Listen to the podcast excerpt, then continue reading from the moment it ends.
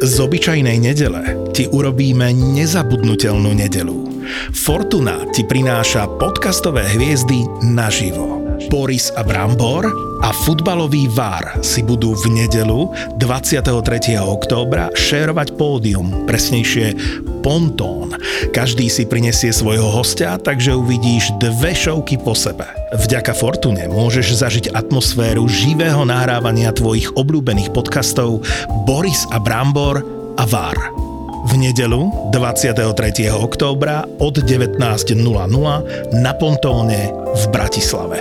Lístky zoženieš iba online na zapotur bodka es ká. Vyše stodvadsaťšesť rokov, viac ako osemdesiat krajín sveta, vždy vyrobený na jedinom mieste na svete, v českých Budějoviciach. Budweiser Budvar. Budweiser Budvar. Český národný pivovar.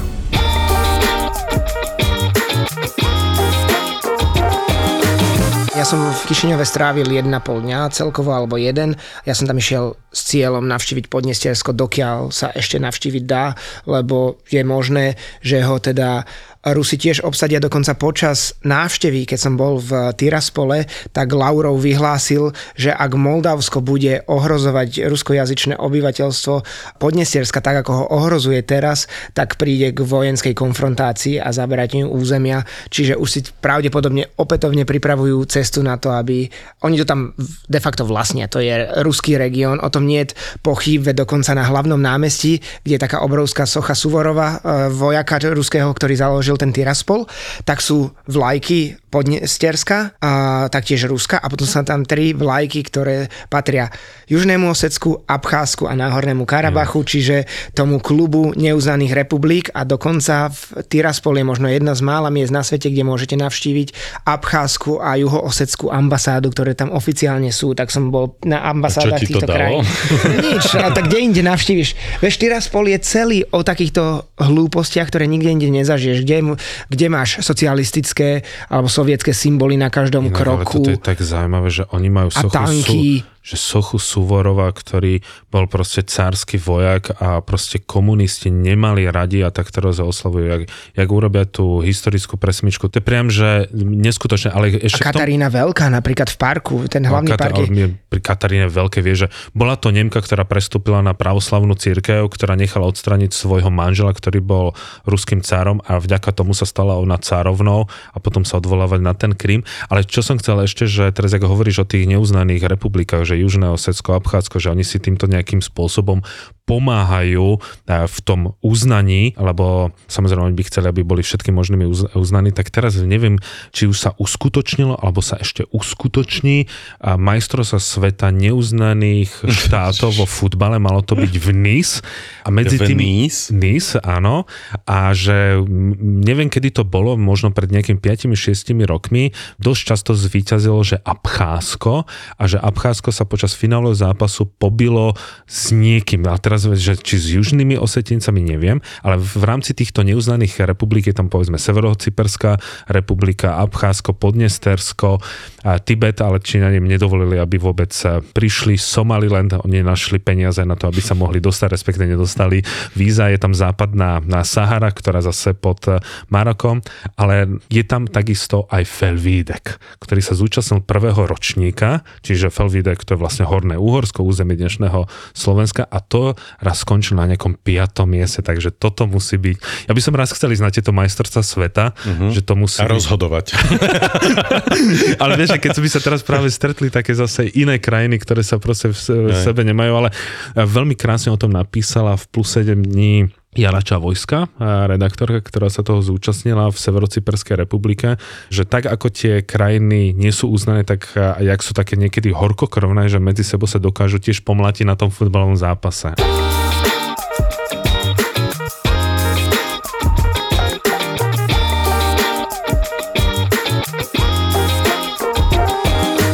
Boli ste niekedy na letisku v Bukurešti? Ikrát. Hej. Akože ja som nebol v Bulharsku a Rumunsku. Ako si ho predstavuješ? Popíš ja, ja viem presne, ako Popíš vyzerajú mi. Tie krajiny, preto akože uh, zatiaľ som to nejako... Vždy vyhrá nejaká iná krajina. Lebo pre mňa je to stále návrat do toho, čo, čo sme tu mali, no. Ja si Rumunsko pamätám ešte z deväťdesiatych rokov a ja som si povedal, že už dlho nechcem prísť, lebo v Rumunsku som prešiel, keď my sme trekovali v deväťdesiatych rokoch a to, čo sme tam videli, tak sa, sa mi to nejako dalo do hlavy, tak som mal pocit, že tak ako vyzerali vtedy dediny v Rumunsku s tými hnusnými cestami, a keď som prvýkrát videl kruhový objazd v deväťdesiatom ôsmom okolo Bukurešti, kde boli také jamy, že polmetrové, že tá naša korasa, bolo tam síce napísané, že zákaz viac ako šesťdesiat kilometrov za hodinu, ale to nemohlo ísť ani dvadsať, tak som mal pocit, že tá Bukureš po neviem koľkých x rokoch bude hrozná, a odrazu som bol z toho veľmi prekvapený, takže mne, podľa mňa už Rumunsko môže len prekvapiť. Pozitívne myslíš? Ja, veľmi pozitívne, aj, veľmi. No, tak Peťko, tvoje no, zážitky. Mňa, mňa to skôr negatívne prekvapilo toto letisko, lebo vyzerá asi tak, ako bratislavské letisko pred rekonštrukciou, mm. je len o trošičku väčšie a tie ceny sú tam normálne ako keby v Londýne. Politrová kola stojí na letisku v Bukurešti štyri eurá, mm. čo som bol absolútne z toho šokovaný. No ale takto, vieš, to, myslím si, že ceny na akomkoľvek letisku, letisku sú úplne premrštené, pretože vlastne aspoň touto formou sa oni snažia nejakým spôsobom zarobiť. Ale Rumunsko štyri eurá za no? politrovú kolu, to, to podľa mňa nestojí ani v Amsterdame. No, no, no teraz som bol... Akože, no áno, tam to stojí šesť. My, keď sme nie, tri osemdesiat, ale no, koľko podľa mňa. Teraz keď sme, aj ty si letel z toho letiska v Gome, čo je v Kongu, čo je proste jedno z najprišernejších letisk, tak tam kola stojí osem. No však áno, ale to je dobre, tak to, vieš, ale to, to s akou krajinou porovnávaš? Tak Bangui, alebo ja neviem. Tak, tak ako... to práve, akože Stredoafrická republika a Kongo dávaš na úroveň Rumunska, aby ti zajtra no. neprišli nejakí oni, ich kamoši pred dvere zaklopať. To že... zo Stredoafrickej, dobre. Býva v Ružinove inak. Ale pre ulicu neprezradím, samozrejme. No dobre, a? A to bolo jediné, čo ťa tak milo šokovalo v Rumunsku na letisku? Nie, mňa strašne, no aj to ako vyzerá, že to je letisko v Európskej únii v hlavnom meste a fakt vyzerá, ja neviem, ono je možno z osemdesiatych, sedemdesiatych rokov, neviem kedy a stále tak vyzerá tak rovnako, ale neznášam letiská, kde majú tie uh, sedačky všetky pooddelované tými opierkami, Opi- aha, aby si si ani náhodou nemohol lahnúť alebo oddychnúť, keď tam máš dlhý prestup. Však ale inak to máš aj vo, na viedenskom letisku, presne tieto kovové. Ja viem, veď to no. nie, to, toto nie je len na... na Bukurešť, to mám tak všeobecne na všetky, lebo jasne. Platíš naozaj vysoké letecké poplatky, ktoré častokrát sa vyrovnajú, alebo niekoľkonásobne prečia aj hotelovú noc a ty si tam ani nemôžeš nikde oddychnúť, proste si tam tak, že... No na zemi. No, keby no. si videl, ako v Bukurešti vyzerá tá zem, aj keď, zrovna keď som začal zaspávať, tak prišla... Na tej zemi, alebo kde? Nie, našiel som jedno, kde to bolo asi vytrhnuté, alebo niečo podobné, čiže dalo sa na akože dvojsedadlo kvázi mm. zvaliť a nohy som si presunul popod to jasne, operadlo, jasne, tak aby som sa trošku vystrel a hneď ako som začínal zaspávať, tak prišla brigáda desiatich rumunských tetušiek, ktoré zrovna tú časť, kde som ja spal, išli čistiť, došli s tým takým tým vozíkom, ktorý to čistí. A desať ich to tam šurovalo a čistilo a sedačky. Ťa, alebo... uh, nie, nechali ma tam odišiel. Spať, ale keď presúvajú automaty a tie celé rady z, z sedačiek a stoličiek, tak to strašne vrzga a škrípe a podobne. A čistili to tam dve hodiny okolo mňa. A prepáč, a ty si mal prestup tam, alebo ty si si šiel len spraviť výlet, že ako vyzerá letisko? Na letisko, ja som len nevystúpil, len, len som chcel vidieť že letisko v Bukurešti. A tak, lebo sú takí fajnšmekri, že doletia a odletia v ten istý deň. To si si mohol sa láhnuť na zem, veď to si hovorí, že dve hodiny čistili podlahu, tak... Uh, mohol, ale dobre, už... Dobre, čiže prepáč, čo bol tvoj dôvod? Nie, ja som letel do Moldavska. Aha, čiže mal si tam prestup. Áno, mal som prestup, ale taký blbý, že priletíš, myslím, že o polnoci a ráno o siedmej je odlet, čiže ani sa ti veľmi neoplatí ísť do hotela. Ani na lebo... hotel a, a, a, a ja to je iné zaujímavé, kúpiť... že ťa nevyhodili vôbec, vieš, lebo sú letiska, ktoré v noci sa uzatvárajú a proste... Ja som si chcel kúpiť nejakú kapsulu, keby náhodou bola, ale... To v Bukurešti nie uh-huh. je, ani tam nie je na letisku možno žiadny na hotel. Aj tá kapsula by stála šesť eur. A prepáč, to si mal len ty prestup, alebo aj tvoja skupinka takto? Nie, to som išiel ja, to som si spravil aha. takú krátku dovolenku, lebo chcel som vlastne vidieť... Uh, Letisko v Bukurešti. Áno, letisko v Bukurešti. A okrem, to je dovolenka. No, okrem neho ešte aj tú separatistickú časť Moldavska, ktorá sa nazýva Transnitria, alebo Podnestiersko, s ktorou má Putin veľké plány, že si ju chce cez Južnú Ukrajinu pripojiť. Ak sa mu tam podarí dostať, tak ja som sa tam vybral si to pozrieť ešte skôr, ako sa tak stane. Ahojte, ja som Peťo Hlinčan. Ja som Martin Navrátil. A spolu sme Travelistan. Robíme zájazdy na všetky kontinenty. a nielen do takých klasických destinácií, ale aj takých menej turistických. Môžete sa s nami vydať do Peru, Iránu, Bolívie, Saúdskej Arábie, Jemenu, či už na ostrov Sokotra, ale takisto s nami môžete zažiť rôzne sviatky, napríklad v Indii, v Laose, Vietname alebo v samotnej Afrike. Napríklad aj lyžovanie v Iráne, Japonsku, výstup na šesťtisícovky. Ale keby ste chceli zažiť aj také netradičné miesta, tak máme aj Kazachstán, kde chodíme na miesta, kde neboli turisti už roky. A nemusíte sa báť, nie všetky naše zájazdy sú také, kde zomriete, alebo divočiny, ktoré robí Martin. Robíme zájazdy absolútne pre všetkých, aj oddychovky pri mori. Čiže nebojte sa, pridajte sa k nám na www bodka travelistan bodka es ká lomka zájazdy.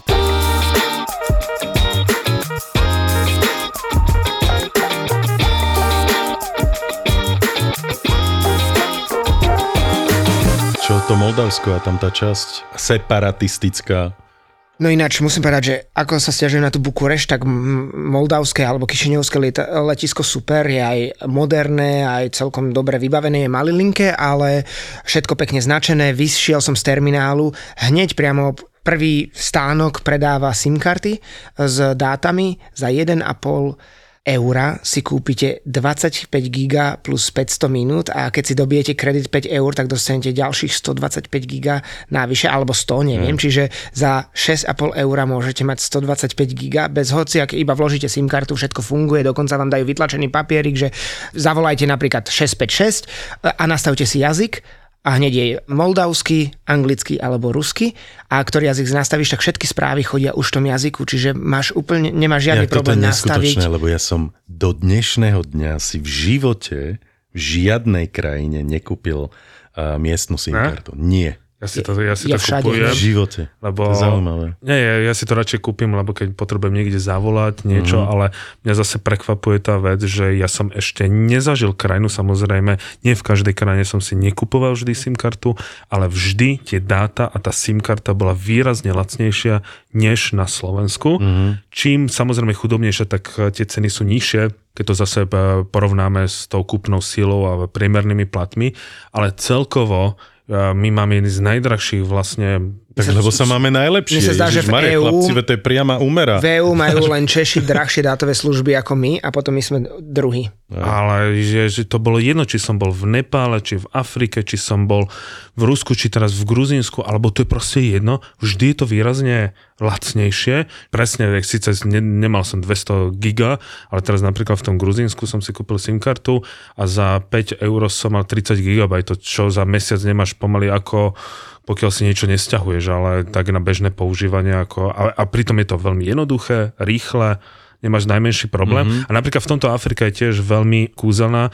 že stačí to hoci kde na ulici si len prinesieš pás, oni si to odfotia so svojím mobilom, pošlu niekde do centrály.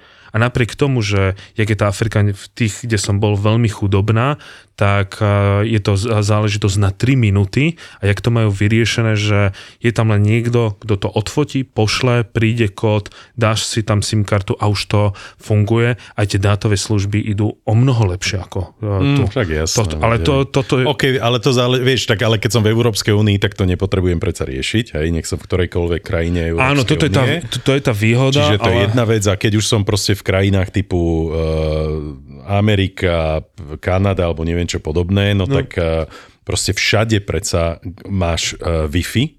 No, na problém. deväťdesiatpäť percent územia máš Wi-Fi a letiská sú zvyčajne naozaj no, ako to, ktoré, kde si, no, máš len problém je napríklad, keď využívaš Uber alebo Bolt mm, alebo rôzne tieto jasne, variácie, jasne. Tak nedá sa zaregistrovať v niektorých krajinách slovenské číslo. Aha, a tým okay. pádom ty nemôžeš využívať Využiť a toto je, je to o mnoho bezpečnejšie jasne. ako mm, brať taxík len z ulice, preto jasne, si kupujem jasne. vždy lokálnu SIM kartu. A ďalšia super vec bola, že kurz zámeny moldavských lev na letisku bol najlepší, aký som našiel. Ani v bankách v meste alebo v zmenárniach nebol lepší kurz ako na letisku, čiže ani tam sa ťa nesnažili ošmeknúť, čo by som od Moldavska no, okamžite... Pretože práve, že najhoršie kurzy Presne. sú zvyčajne na letiskách. Ja som si povedal, že veď zamením iba päťdesiat eur, veď to je nič, koľko na tom stratím a potom pozerám v meste a zamenil som v najlepšom kurze, aký som vôbec našiel. Mm-hmm. A vyjdeš pred terminál a tam jasne označená autobusová zastávka s pekne preloženými zastávkami, kam ide.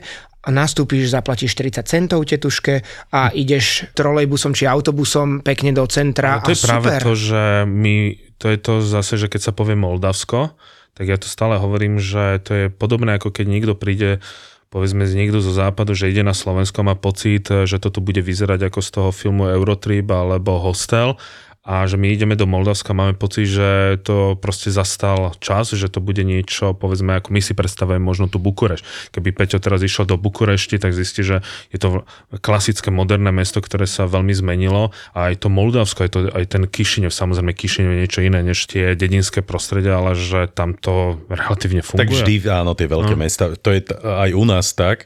Aj keď zase vždy budem hovoriť, že pre mňa je nonsens, ako vyzerá Bratislavská železničná stanica. Hej. To, no, je, to, to, je, to je hamba. To je absolútna hamba. No, ale vráťme sa k Moldavsku. Ako si spomínal, že Kišiňov je moderné, pekné mesto. S tým by som trošku... Počkaj, ja som povedal o Bukurešti, nie Kišiňov. Tak ja som to možno zle pochopil, lebo Kišiňov tak nie je. Mm-hmm. Je veľmi príjemný. Ja som bol absolútne šokovaný, že ako milé a čisté mesto to je, obrovské množstvo parkov, tam je úplne všade zeleň, ale je to aj kvôli tomu, že Kišiňov bol počas druhej svetovej vojny kompletne zničený a ešte tam bolo aj silné zemetrasenie, ktoré ho po, práve počas tej druhej svetovej vojny zrovnalo so zemou, čiže on je na novo vystavaný a je drsne socialistický, akože tá, ten brutalizmus je tam všade cítiť, ale ináč je taký tichučký, pomalý, kľudný, strašne sa mi páčil. No išiel som do toho Podnestierska, chcel som naozaj predbehnúť Putina, že sa to tam dostanem skôr ako on, a chcel som sa pozrieť, ako vyzerá teda posledná socialistická krajina v Európe, ktorá sa od Moldavska otrhla v roku devätnásťstodeväťdesiatjeden, kedy vyhlásila, alebo devätnásťstodeväťdesiat sa mi zdá, vyhlásila nezávislosť od e, Sovietskeho zväzu, a následne, keď sa v deväťdesiatom prvom rozpadol Sovietsky zväz, tak Podnestiersko vyhlásilo aj nezávislosť od Moldavska. Aké veľké asi? štyritisíctristo kilometrov štvorcových, čiže asi desatina Slovenska. Mm-hmm. Ešte menej trošku. A je to vlastne všetko, čo je na východnom, alebo teda tom pravom brehu rieky Dniester. Preto je to Podnestiersko, mm-hmm. lebo tam sa nachádza, je to a vlastne krajina. Ako ďaleko je to? sedemdesiat kilometrov, je to mm-hmm. úplne, úplne vtipné, že sa tam asi za hodinku a pol človek dostane maršrutkou. Áno, tam ťa kontrolujú, kedy si vydávali víza na nejakých desať, potom dvanásť hodín, potom dvadsaťštyri, a po, odkedy majú nového prezidenta, tak sa dá ísť na štyridsaťpäť dní. Je maximálna doba, na ktorú ťa pustia bezvízovo. Do... Ty dostaneš migračnú kartičku, ako podobne na Kube, mm-hmm. a, že ti do pasu vložia, normálne pr- vytlačenú. Nie, je to zdarma. Mm-hmm. Dostaneš ju a ty musíš ale povedať, nakoľko ideš, a musíš zdokladovať, že máš ubytovanie na danú dobu. A dostaneš ju úplne bez problémov. Ale sú tam normálne vojaci, je to ako keby hraničný priechod. Ale stále to fun- funguje tak, že vlastne ako keby Moldavci to len policajti kontrolujú, a že tam nie je pasová kontrola, lebo Moldavsko samozrejme neuznáva Podnestersko, ale že keď vstúpeš do Podnesterska, tak tam sú už vojaci, je normálna colnica. Niečo podobné, ako keď človek ide zo Srbska do Kosova, že Srbi nemajú colnicu, ale že len policajti zastavia, alebo takýmto spôsobom, že to nie je, že colnica ako keby len na tej podnesterskej strane. Uh-huh. No je to tak. A to si, prepáč, prechádzal vlakom, alebo... Išiel alebo som maršrutkou, autobusom, alebo vanom, uh-huh. minivanom. Teraz to bolo tak, že nás iba boli iba jeden bod kontroly, a to iba podnestierský, no, že Moldavci potom nekontrolovali uh-huh. vôbec. Ani tam, ne, ani som ich nevidel. Neboli ani tam, tam ani cez... Späť, nie, nie. Uh-huh. Iba, iba podnestierci, a tí mi dali teda migračnú kartičku, ja som povedal, že... Asi idem... možno robia také, že námatkové kontroly niekedy, ono je to, a tak. No. Tým, že to neuznávajú, alebo keby tam dali, že colnicu, Mm, tak tým tak je už, uznávajú, tým ako keby uznávaš. Presne to robia, je na hranici medzi Srbskom a Kosovom, že napríklad keď ide z Kosova do Srbska a Srbi ťa zastavia a vidia tam kosovskú pečiatku, lebo keď máš pas, my môžeme ísť do Kosova na občiansky preukaz, napriek tomu, že Slovensku neuznáva Ej. Kosovo, ale keď tam máš pečiatku, tak ti to normálne zaškrtajú všetko, alebo prebijú niečím iným, že srbskou pečiatkou, že proste Kosovo neexistuje. Ale toto zase Moldavci Jasne. Nerobia. No, prešiel si kontrolou. No aj, aj sem ináč môžeš ísť iba na občiansky.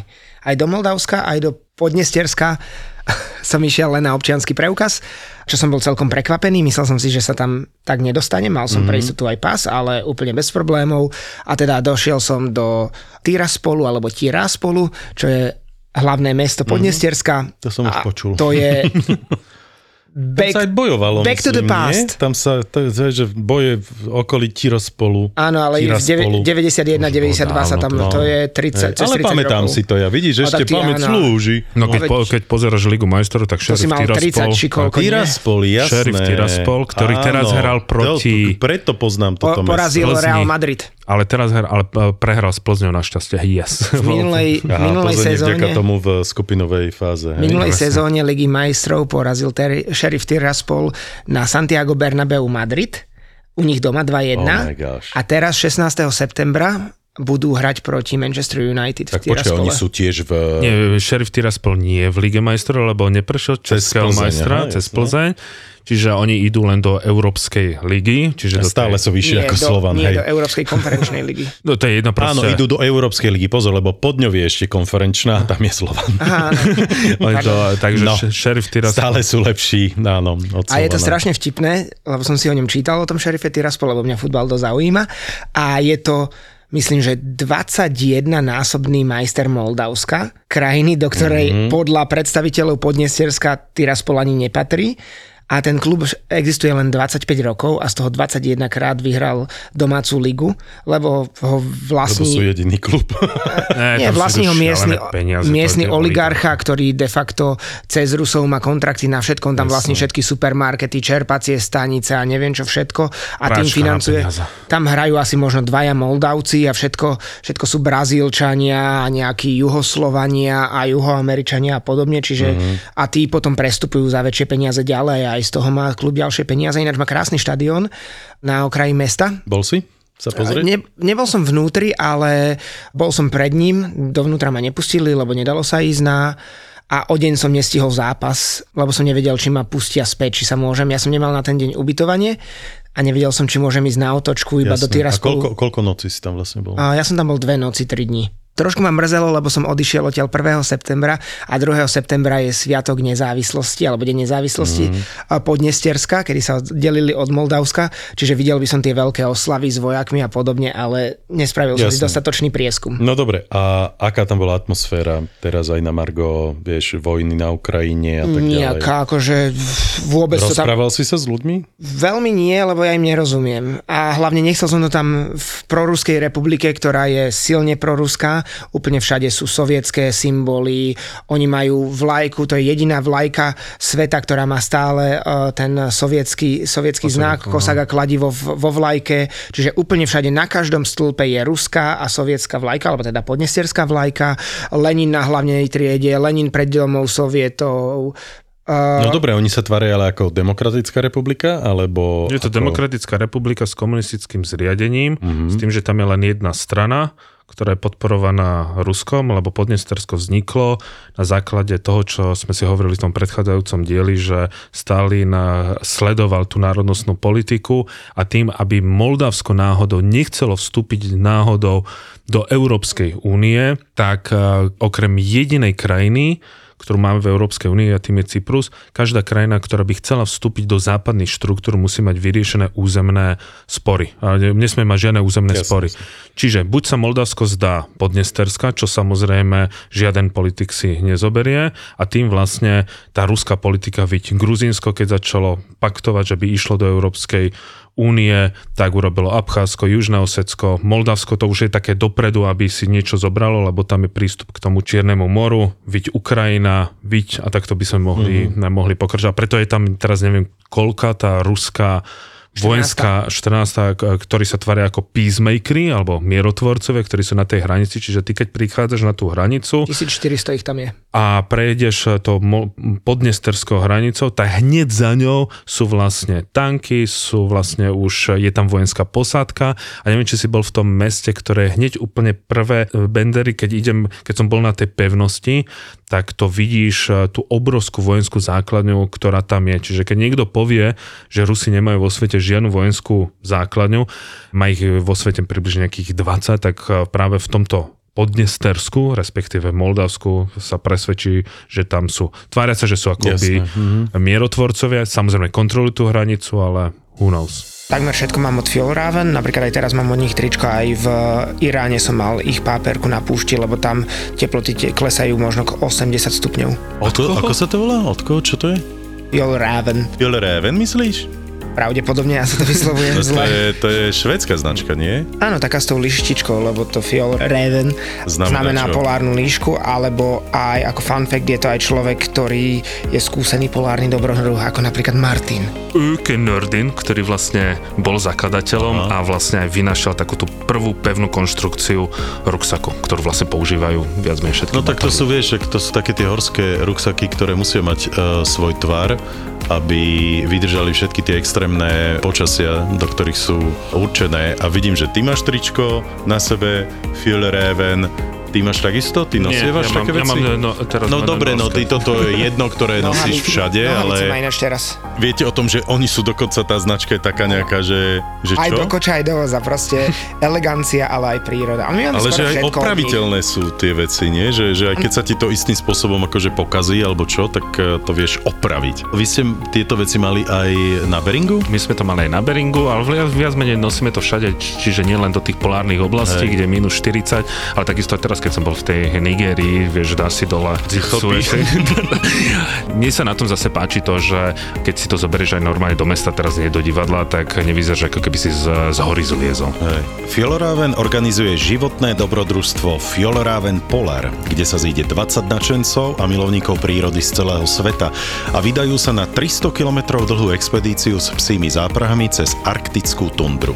A práve teraz v októbri sa prihlasujem, tak ak je záujem a má niekto kondičku a odhodlanie, tak teraz, teraz. No tak vážení, nezabúdajte, aj tento podcast vám prináša Fjällräven, oblečenie a vybavenie do prírody. Uvidíme sa vonku.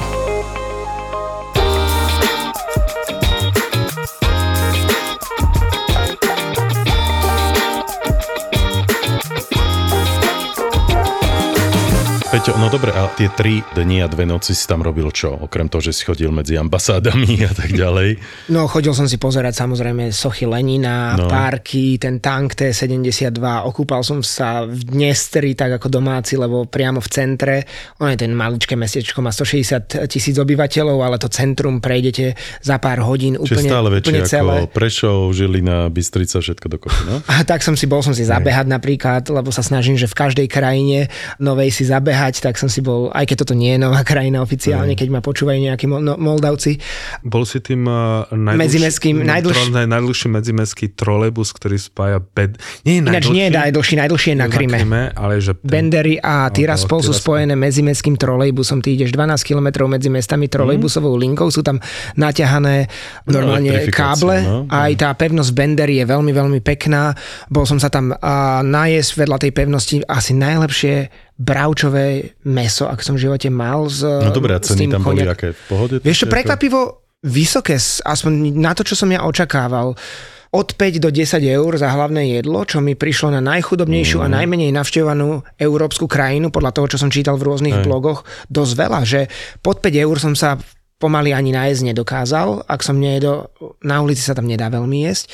Ale príde mi to trošku ako také chudobnejšie Grozny v Čečensku, že všetko je to, ten Tiraspol, všetko vybudované, tie hlavné budovy na efekt, aby ťa mm-hmm. ohúrili. Mm-hmm. Majú tak, tam také nové nákupné centrum, ktoré vyzerá ako niekde z Paríža alebo podobne, ale vedľa toho je veľká tržnica, kde predávajú Miletička, babičky. Klasika, áno, kde babičky. Aj, nie, tam je viac menej len ovocie a zelenina, lebo Moldavsko mm-hmm. a aj Podnestiersko sú všetko len úrodná černozem, čiže majú vynikajúce poľnohospodárske produkty. A ono je to len bizarné. Akože túto krajinu neuznal nikto z ó es en, dokonca ani materské Rusko, ktoré teda ho ovláda, ho oficiálne neuznalo, keď napríklad Abcházsko a Osecko uznalo. Čiže toto je taká zvláštna republika. A ešte, čo je tam taká ďalšia zvláštnosť, je to jedna z mála krajín na svete, ktorá vydala kompozitné alebo plastové mince, ktoré sú, majú toľko rohov, ako majú kvázi hodnotu, alebo teda nieko, ako majú hodnotu, ale čím vyššia hodnota, tým viac rohov. Čiže ak mm-hmm. máš päť, päť kopejok, tak má, čo ja viem, vymyslím si, je trojuholníková, ale už desať kopejok je, má štyri rohy a dvadsať kopejok má päť rohov a päťdesiat má šesť rohov, že šesťuholník no plastový. Dobre, tam, tam ti fungovala tá simkarta moldavská? Áno, ale mm-hmm. nie štyri gé, tak ako v... Kišiňove, ale iba na niektorých miestach. Čo ja viem, viem, že pri soche Lenina fungovala, lebo ten je celý uh, z kovu. Ten priťahoval. Áno. Hej, signál. Ale potom, keď som išiel napríklad k rieke, tam už bolo iba Edge a potom niekde mm. bolo tri gé, ale napríklad WhatsApp a tak fungovalo celý čas a stačilo, aby si prešiel päť minút, našiel si iné miesto. A tam si bol a úplne sám? Ináč majú všade Wi-Fi v, v, v parkoch a podobne. Úplne sám, áno, sám, bez klientov. Hej, a cítil si sa tam bezpečne? Nočný život napríklad, akože šiel si vyskúšať aj nejakú diskotéku nie, miestnu? Nie, podľa mňa tam úplne neexistuje asi nočný život, aj reštaurácia sa tam večer ťažko hľadala. Na diskotéke. Tak môže byť, tak ja sa, ale ja som tam bol, myslím, ja, že... Ktorý, ty? Ja ty na diskotéke? Ja, ja práve, že milujem v týchto postsovietských republikách. Ja som tam bol útorok a štvrtok, tak... Uh-huh. V týchto postsovietských republikách, že tie reštaurácie, keď samozrejme ja som tam bol trošku dávnejšie, čiže ne, nemôžeme to teraz porovnávať s tým, čo je. Vtedy sa rozbiehali vôbec aj tie reštaurácie.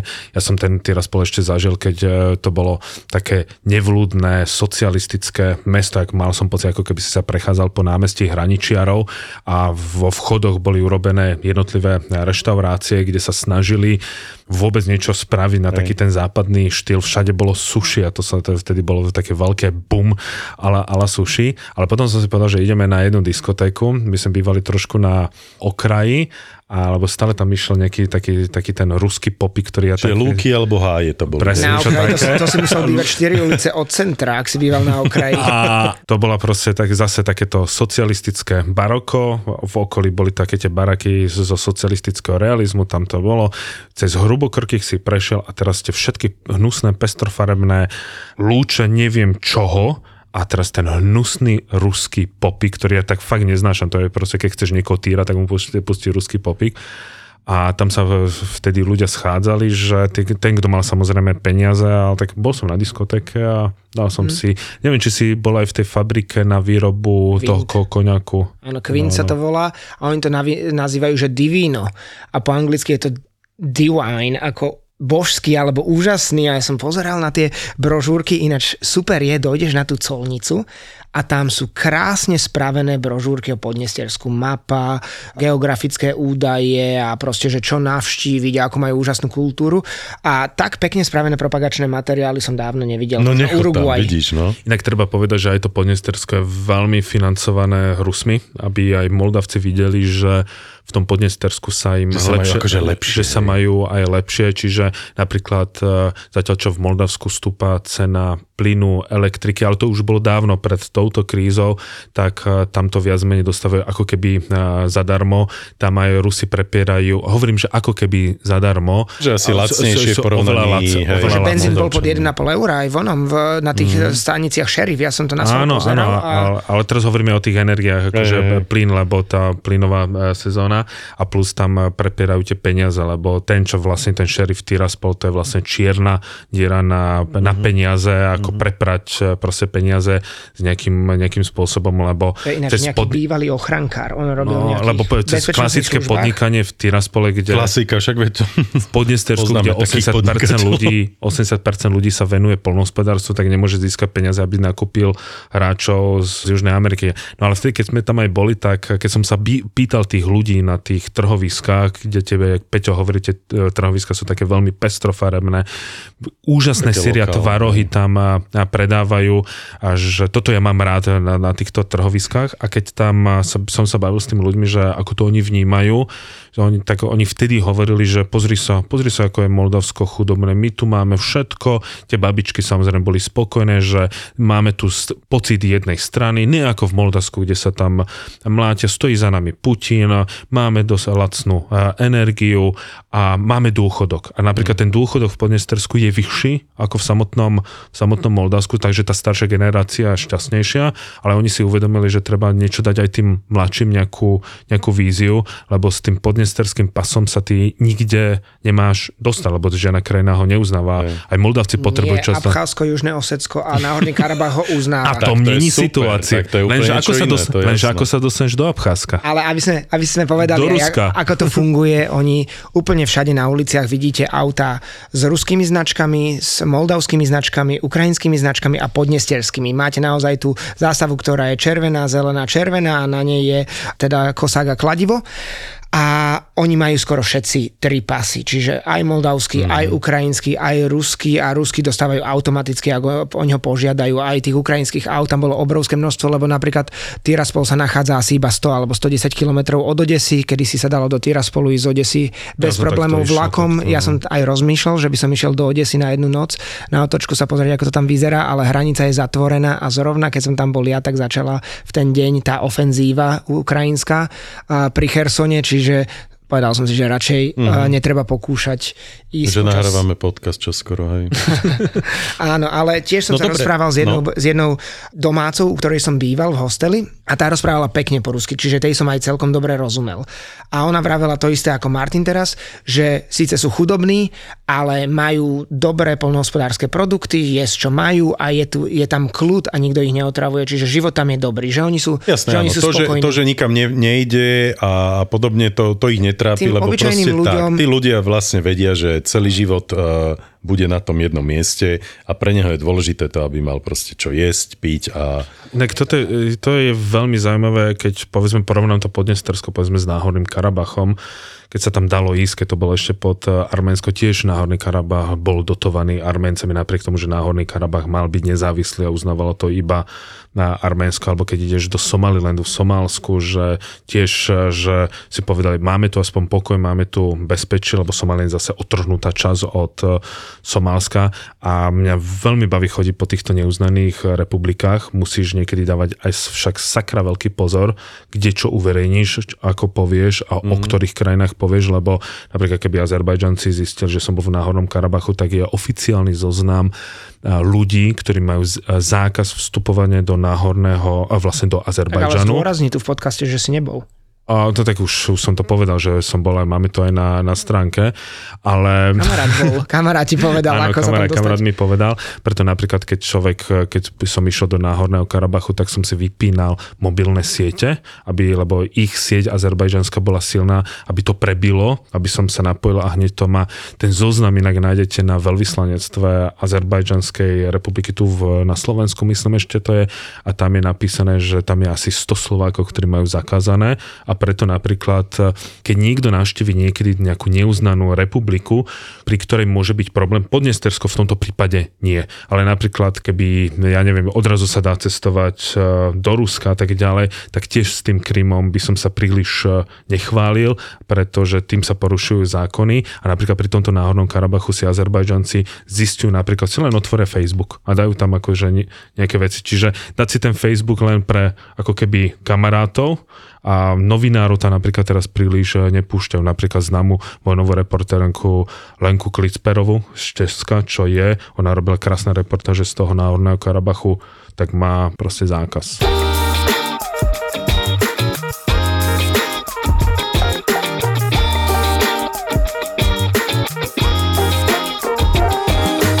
Koľko dní si strávil v Moldavsku ako takom? Iba deň, to bolo iba prestupné, čiže ja som si naozaj iba tak rýchlo pozrel tie parky a hlavné zaujímavosti alebo pamätihodnosti Kišiňova, lebo môj cieľ bol ísť teda do Podnesterska, mm. kým sa tam dá ísť, čiže chcel som to natočiť, chcel som o tom spraviť videá, natočil som krásne dronové videá, to som sa tam teda skrýval za kríky a podobne, lebo som si nebol úplne istý, ako na tom sú s tým Podnesterci, keďže sú... Aby ti ho nerozstrieľali, hej? No hlavne teraz, keď ja neviem, ukrajinské dróny ničia ruskú vojenskú techniku granátmi a podobne a ja prídem do proruskej republiky. Ale napríklad na YouTube sú desiatky krásnych drónových videí z Podnesterska, kde ľudia o to točili úplne bez problémov, čiže verím, že to je v poriadku. No dobre, a v Kišiňove bola úplne aj vizuálne iná atmosféra v toho mesta, keď to porovnáš proste... Vieš čo, jediný rozdiel je asi v tom, že kým v Kišiňove sú všade vlajky Moldavska a é ú na všetkých stĺpoch, teraz asi tiež budú mať nejaký sviatok, neviem, ale všade proste, tak ako keď u nás idú, ja neviem, voľby a všade máš billboardy, mm-hmm. tak tu boli všade vlajky é ú a Moldavska, tak v Podnestersku boli úplne na každom stĺpe vlajky Ruska a Podnesterska, teda s kosákom a kladivom, plus ten Kišiňov je o mnoho rušnejší ako Tiraspol. V Tiraspole nechodí až tak veľa aut, čo som bol absolútne šokovaný, na každom prechode ti zastavia, nikto sa tam nepreteká, alebo púšťajú tých chodcov absolútne automaticky a je to veľmi kľudné A aj vozový park je tam relatívne dobrý, akože vidno, že niektorým tým oligarchom sa tam darí, Bentley, Porsche a rôzne iné auta, ktoré by som tam absolútne nečakal, Mercedesy nejaké G-čkové a podobne, samozrejme sú tam aj staré auta, ale nevidel som veľa tých sovietských nejaké, ja som čakal, že nejaké Volgy, Lady a podobne to, tam budú. To keby si išiel od Kišiňova už potom hore na sever, je to možné, ja som tak to iba... už presne to, že odrazu tu cítiš taký, ako povedzme v Gruzínsku, že od pustíš mesto a odrazu cítiš ten socialistický nádych, to, že sa tá proste od deväťdesiateho prvého tá krajina s ničím bojuje, uvidíš tie staré Lady, Volgy, tí, ktorí majú taký ten spomienkový optimizmus na tie staré sovietské značky, tak proste dosiahnu orgazmus, keď vidia nejakú presne tieto Volgy, Čajky staré, to bolo veľmi zaujímavé, to boli také tie obrovské mohutné auta, ktoré mali byť podobné ako tie Chevrolety, ktoré boli v Amerike, tak sovietskí inžinieri niečo takéto vytvorili, ale aj tie domčúriky na dediny vyzerajú veľmi, veľmi chudobné. Ale čo mňa najviac prekvapilo na celom Kišiňove, a neviem prečo mám takú nejakú obsesiu chodiť do takých tých socialistických múzeí, tak som išiel do... My, ty si, akože, my do, dobrú reklamu teraz naozaj robíme týmto tejto propagande ruskej, no. To, to, to, ti, pra, to, to ťa platí. To nie je ruská propaganda, to, to, to, to žiadno... Práve, že to Moldavsko bolo silne protiruské, mi to prišlo. Nie, pardon, silne proeurópske, som chcel povedať. Tak silne, je veľmi silne proeurópske, tam práve, že nenájdeš takú nejakú... Áno, u staršej generácie je tá nostalgia, ako vo všetkých postsovietských krajinách, okrem Pobaltia, momentálne Ukrajiny. Kým zabudnem, čo ma, čo ma prekvapilo a strašne ma to potešilo, došiel som, hneď vystúpil som v Kišiňove na tom hlavnom námestí z toho trolejbusu, z ktorého, ktorým som išiel z letiska, vojdem do prvého obchodu a do prvého supermarketu a v chladničke hneď Budvar, takto tam svietil. Vážne? Takže jej, to sa mi ešte nestalo. Inokedy ho... Aj mi niekto poslal nejakú fotku, že niekde v Grécku našiel Budvar. Vyslovene ho hľadám normálne, že musím si googliť a to na mňa takto svietil, tak som sa veľmi potešil, zobral si a on dal. Jediný pivovar vo vlastníctve národa. desať miliónov majiteľov. Pivo, ktoré varí celá krajina, nie je súkromná korporácia. To sme my. Budweiser Budvar. Český národný pivovar.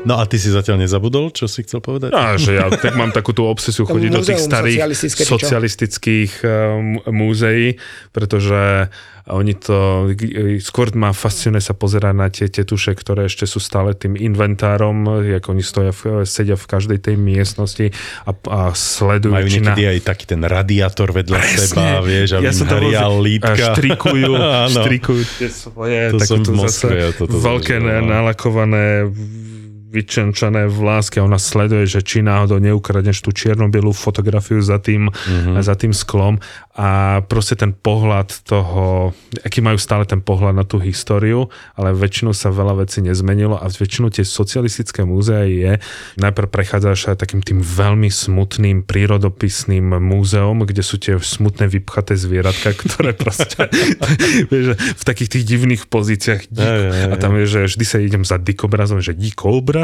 tak akože dúfam, že už po rusky díkoobraz a pozeraš ho tak akože tie oka každý na druhú stranu, potom prejdeš ako samozrejme tou historickou časťou, ako bolševici toto všetko zachránili až nakoniec do tej takzvanej tej moderného, do toho moderného obdobia, ale nič sa z toho nedozvieš, mm-hmm. ale taký ten, taký ten, je to taký stroj v čase, čase jasné, ako mňa to fascinuje. V tom Tiraspole priamo oproti tomu brutalistickému parlamentu, pred ktorou je tá známa socha Lenina, tak je to takéto múzeum, ja som tam bol a ja som prisahal, že za celý deň som musel byť jediný návštevník a tam presne takéto dve tetuše sedia a hneď ako som vošiel, tak jedna utekala rýchlo a počul som, ako zapína svetla v tých expozičných miestnostiach, aby, super, aby som tam mohol dojsť. Energiu. No, jasné. A tam si prepač platil vlastne ru, ruskými rubľami? Alebo ako nie, to tam podnesterské podnesterské ruble, oni majú vlastnú menu, to je krajina... Ja, to je to, čo si vravel, že sú proste... Uh... Ale tie sa už veľmi nepoužívajú, nikde som ich v obehu nevidel, tie už kúpiš normálne v banke, kde ti ich mm. predajú za desať či pätnásť násobok,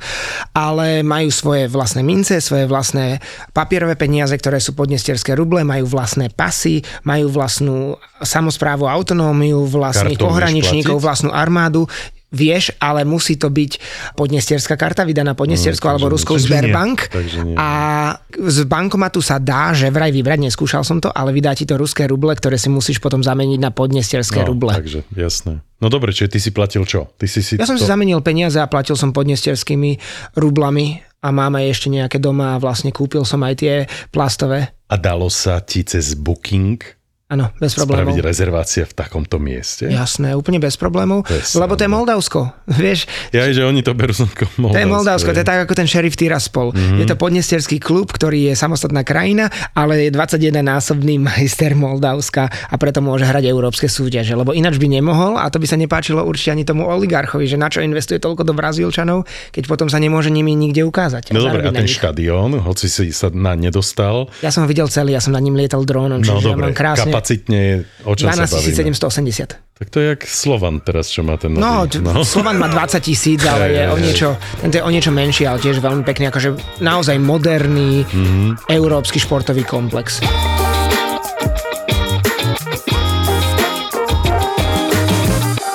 Videl som Ramba a on si to ukol z jedného rocksoru za jednu noc. Záleží, jak to robíš. Uf. A to zarobilo, že mesiace, ale to bolo, že mesiace vystrihuješ. Proste bežíš švarcík a ty ho obťahuješ. Vole, okej. Okay. Ale to je stále pohode. Ja mám kamoša, čo som zistil, že predal pokémonské karty na československom trhu a slušne z toho žije. Do hery ho Pottera robil a on robí do Hollywoodu teraz veľa vecí. Mm. Ninja korytnačky sú úplný underground. Ďalší Batman, keďže je to stále temnejšie a temnejšie, tak už vyjde ako podcast. Geek Fellas je ďalší originál od ZAPO. Dvaja Fellas si do podcastu volajú iných Fellas, Geeks a Nerds a riešia veci, ktorým vôbec nerozumia. Čokoľvek, čo súvisí s Pánom prsteňov, čokoľvek, čo súvisí so Star Wars, s počítačovými hrami. Takého creepera tam. Aaaa, voza nemotelka došla, ježišmaria. Vidíš, ne, keď sme pri tých hororoch. Kámo, strihať tento podcast bol horor, lebo nemáte konca. Takže dve hodiny sa baviť s týpkom o mečoch alebo komiksoch? Navrhnúť kostým nového Spidermana alebo niečo také. Mm. Akože komiks je úplne naj... Cena, výkon úplne najnevýhodnejšia vec, čo sa dá asi robiť. Zbytočne o tom budem hovoriť, to si musíš pustiť, lebo keď to nepustíš, tak nepochopíš, o čom hovorím. Geek Fellas s Martinom Hátalom a Vladom Mikulášom. Čaute Fellas. Čaute Fellas. Typický nerd, typický nerd. Ó, oh, okej. Okay.